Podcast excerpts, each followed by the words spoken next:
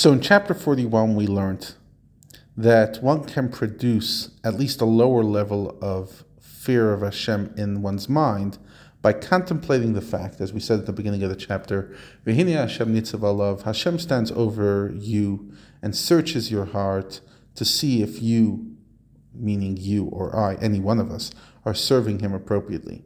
And that Hashem knows and cares if you're truly pushing yourself to do the right thing and to grow.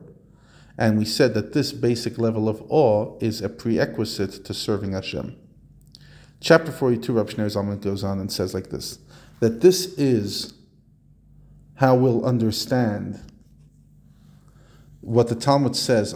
There's a verse in the Torah upon which the Talmud asks a question. The verse goes like this Va'ata Yisrael, and now Jewish people, what does Hashem require of you? Only that you fear him. Only. Now the Talmud says, what do you mean only? That's a big deal. Like, yeah, what am I asking of you? Only to, you know, climb the climb a hundred uh, flights of stairs. What do you mean only? It's a big thing.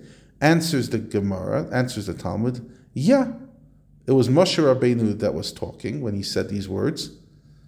He was quoting God, but it was Moshe Rabbeinu's words. And for Moshe Rabbeinu, it's a small thing. But the question on the Talmud is, yay, but, but Moshe is talking to the Jewish people. He says, Va'ata Yisrael, and now Jewish people, what's God asking of you? All he's asking is to fear. So telling me it's easy for Moshe doesn't answer anything. So how does that how does that make any sense? How does the Talmud's answer make any sense? Um, Shneur Zalman goes on to explain like this: Every soul has a spark of Moshe Rabbeinu within it. The spark of Moshe is sits within each and every one of us, and it has a very special function. What's the function of um, Moshe Rabbeinu? He brings das.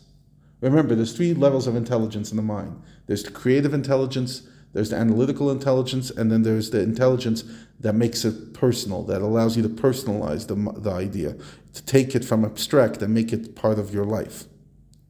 And Moshe Rabbeinu specifically helps with das, allowing each person according to their intellectual capacity of their soul and its root above, and according to the degree of its nurture from the root of the soul of Moshe, allows it to have its das.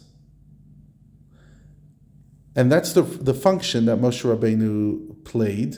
But more so, he says, sparks of Moshe, Odzot, more so. In every generation, there are sparks from Moshe Rabbeinu's soul that clothe themselves in the body and soul of the, the sages of the generation, the people who are called the eyes of the generation. because of the spark of Moshe found within a spiritual leader, he in some ways called Moshe as well. And this spark is clothed not only in the leader's soul, but also in his body. And that's why Hasidim used to say that one can never tire from gazing at a, at a Rebbe. Why? Because from within them is the spark of Moshe in the physical body.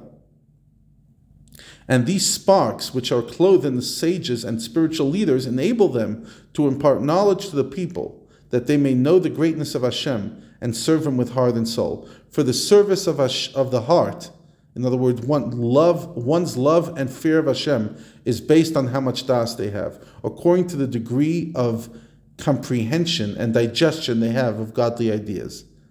As it says clearly in the Torah, Da'at know, you should know God your God and serve him with a full heart. And from here we learn in order to serve him, you have to know him. You have to comprehend his greatness. Who helps a person understand? The leaders of the generation. Only when Mashiach comes, that's when we're not going to need teacher. As it says, and they shall teach no more every man his neighbor, because everyone's going to be able to know him. At that time, a teacher will be unnecessary. But in our era, one needs to have a mentor to impart knowledge of Hashem's greatness if one wants to know how to serve God with heart and soul. And that is the Moshe of each generation. And one's dependence on Moshe through his intermediary, through Moshe's intermediary, his scholars of each generation, is of itself of an essence of the divine service.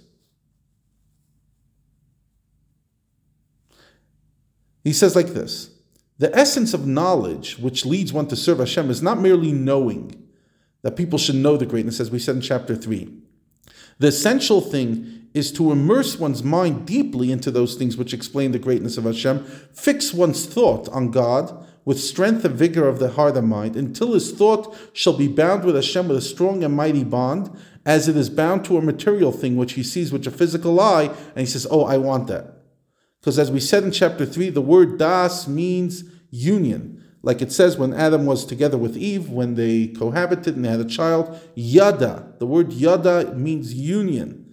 Das entails knowing something to the point that one is completely united with it. And that is how someone's supposed to study godliness and how to grow in, in, in, in one's path to Hashem by internalizing in such a way that you and the idea are united.